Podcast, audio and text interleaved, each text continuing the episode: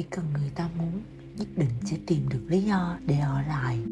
Người đưa ra lý do để rời đi chính là người không còn lòng muốn ở lại. Đừng bất công níu kéo. Không có cuộc đời nào ép ai phải rời xa ai. Cũng không có sóng gió nào đánh gục được chân tình. Chỉ có nền không đủ vững, tâm không đủ kiên định và lòng người không đủ sâu sắc để nỗ lực vì nhau. Đừng nói vì sao phải rời xa nhau. Hãy nói rằng do bản thân không đủ bản lĩnh để ở lại. Đừng ngụy biện lý do tại sao phải buông tay. Hãy bản lĩnh soi gương nhìn vào chính mình để biết bản thân kém cỏi đến nhường nào. Ai yêu ai bao nhiêu không quan trọng.